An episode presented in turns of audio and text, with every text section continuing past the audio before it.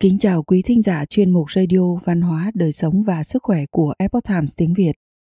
Hôm nay, chúng tôi hân hạnh gửi đến quý vị bài viết của tác giả Ludovic Shannon có nhan đề Hercules và tình yêu của Đức Hạnh. Bài viết được dịch giả thanh ân chuyển ngữ từ bản gốc của The Epoch Times. Mời quý vị cùng lắng nghe. Sứ mệnh của con người chúng ta là vượt lên trên những thứ suy bại nhân vật nào được hậu thế nhớ đến là người anh hùng cổ đại vĩ đại nhất trong số các anh hùng. Đó chính là Hercules. Theo truyền thuyết, các vị thần đã vinh danh những thành tựu của chàng bằng cách phong thần, hay còn gọi là thăng thiên. Các vị vua uy quyền Pháp quốc trong thế kỷ thứ 17 và 18 đã đặt những tác phẩm nghệ thuật ấn tượng, bao gồm cả những bức bích họa trên trần nhà để tưởng nhớ đến chiến tích vĩ đại và bày tỏ sự tôn kính đối với đức hạnh của người anh hùng này. Họa sĩ François Le đã mất 4 năm để hoàn thành bức bích họa Sự thăng thiên của Hercules trên trần của Salon of Hercules tại cung điển Versailles.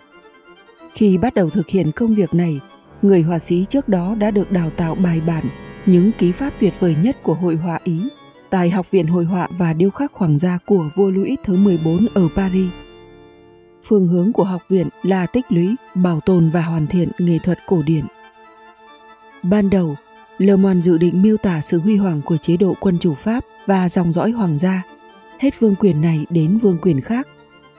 Donat Nonot, một học trò cũ của François Le Monde, đã viết trong chuyên luận hồi họa tại Học viện Lyon rằng thông qua những thành tựu của các vị vua vĩ đại nhất của Pháp, chẳng hạn như Clovis, Charlemagne, Saint Louis hay Henry Đại Đế, người họa sĩ mong muốn tìm ra sự bất tử của họ.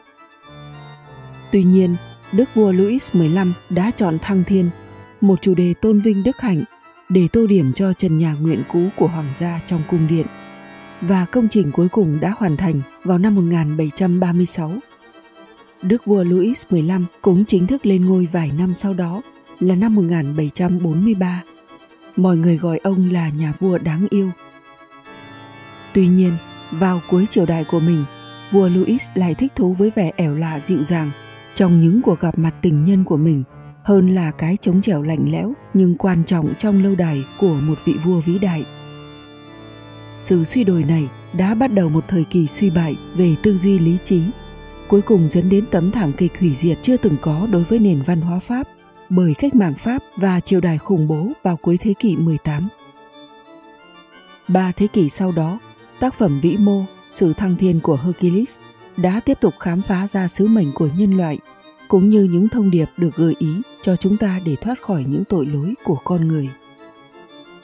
Tác phẩm Sự thăng thiên của Hercules Tác phẩm nghệ thuật dài 17 m, rộng 11 m là bức bích họa trần nhà lớn nhất châu Âu với 142 hình vẽ.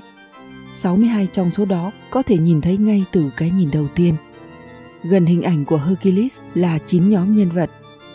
Apollo trên bậc thang của đền ký ức, Bacchus và thần Pen, Mark đang chứng kiến sự sụp đổ của quái vật.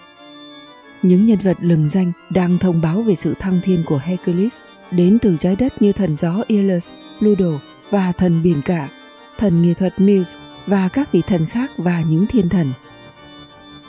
Trong một bài thơ đăng trên tạp chí Mercury of vào tháng 10 năm 1736. Antoine Joseph de Zalier d'Agenvaux đã bày tỏ ý tưởng về thăng thiên. Tình yêu của Đức Hạnh khiến chàng thăng hoa. Những nhiệm vụ gian khổ và nguy hiểm nhất trở thành nhỏ bé. Những khó khăn tan biến vì chàng chỉ nghĩ đến lợi ích của quốc vương và đất nước. Chàng trở nên bất tử vì những hành động cao cả của mình.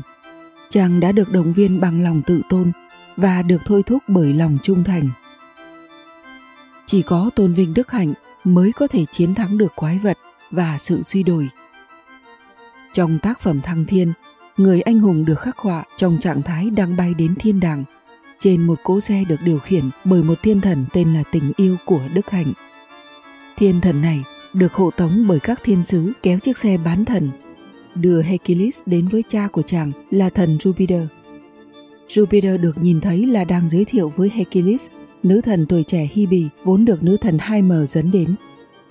Khi đến thiên đường, Hercules phải đối mặt với những con quái vật và những thứ suy đổi đang cố gắng ngăn cản chàng. Nhưng chúng đã nhanh chóng bị đánh bại bởi vì người anh hùng lựa chọn vì thần tình yêu của Đức Hạnh dẫn đường nên những con quái vật và những kẻ suy đổi không thể chịu đựng được chiến thắng huy hoàng của chàng. Chúng vô cùng tức giận khi bị hạ gục. Các góc của trần nhà là bốn hình ảnh tượng trưng cho các đức tính tốt đẹp. Những giá trị này đại diện cho phẩm hạnh của người anh hùng, đó là sức mạnh, công lý, tiết chế và cẩn trọng. Bốn phẩm chất này là của Hegelis triển hiện khi chàng phi thăng đến thiên đàng. Những dòng chữ này có một ý nghĩa khác vào thời điểm tác phẩm nghệ thuật được vẽ ra khi so sánh với tư duy con người ngày nay. Chúng thuộc về một nền văn hóa được kết nối với thần và chứa đựng những thông điệp về sinh mệnh của con người. Ví dụ, sức mạnh không có nghĩa là sức mạnh thể chất mà là sức mạnh tinh thần của lòng dũng cảm và sự kiên cường. Công lý đại diện cho sự kiên trung và hết lòng phụng sự mọi người. Tiết chế có nghĩa là kiểm soát ý chí của một người, vượt qua bản năng và giữ vững những ham muốn trong giới hạn của lý lẽ thông thường. Sự cẩn trọng là hiện thân của việc rèn luyện trí huệ và lý trí, giúp con người có thể phân biệt được đâu là thiện, đâu là ác thực sự. Những đức tính được thể hiện trong bức bích họa trần này hoàn toàn trái ngược với những suy đổi đang bủa vây con người. Đố kỵ là tệ nạn đầu tiên trong số những tệ nạn này. Phần còn lại tiếp theo được mô tả trong bức tranh là các nhân vật xấu xa và khốn khổ. Trong số đó có giận dữ, hận thù và bất hòa. Mà vị thần mới được đăng quang, cuối cùng đã chiến thắng chúng nhờ tình yêu của Đức Hạnh. Đố kỵ ở gần với người anh hùng nhất. Vào thế kỷ thứ 18, trong số ra năm 1736 của tạp chí Mercury Offense, con quái vật này được mô tả là nguy hiểm nhất và phá hoại dai dẳng nhất trong tất cả các thứ suy đồi và là kẻ duy nhất sở hữu cơn thịnh nộ khủng khiếp hơn cả cái chết. Không phải là sức mạnh của Hercules mà chính là tình yêu của Đức Hạnh.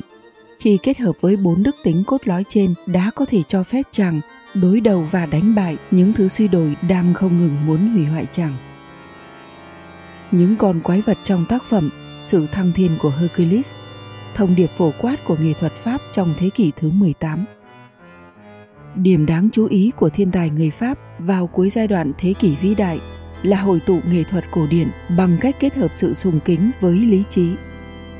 Các học viện nghệ thuật của Pháp đã truyền lại điểm này cho xã hội với tư cách là nghệ thuật cổ điển Pháp.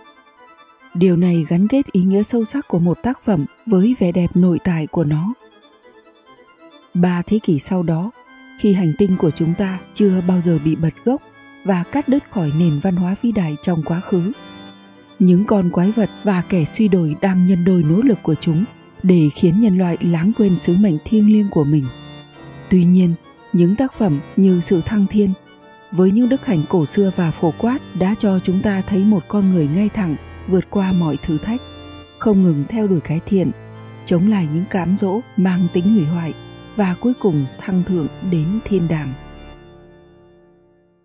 Quý thính giả thân mến, chuyên mục radio văn hóa, đời sống và sức khỏe của Epoch Times tiếng Việt đến đây là hết. Để đọc các bài viết khác của chúng tôi, quý vị có thể truy cập vào trang web epochtimeviet.com.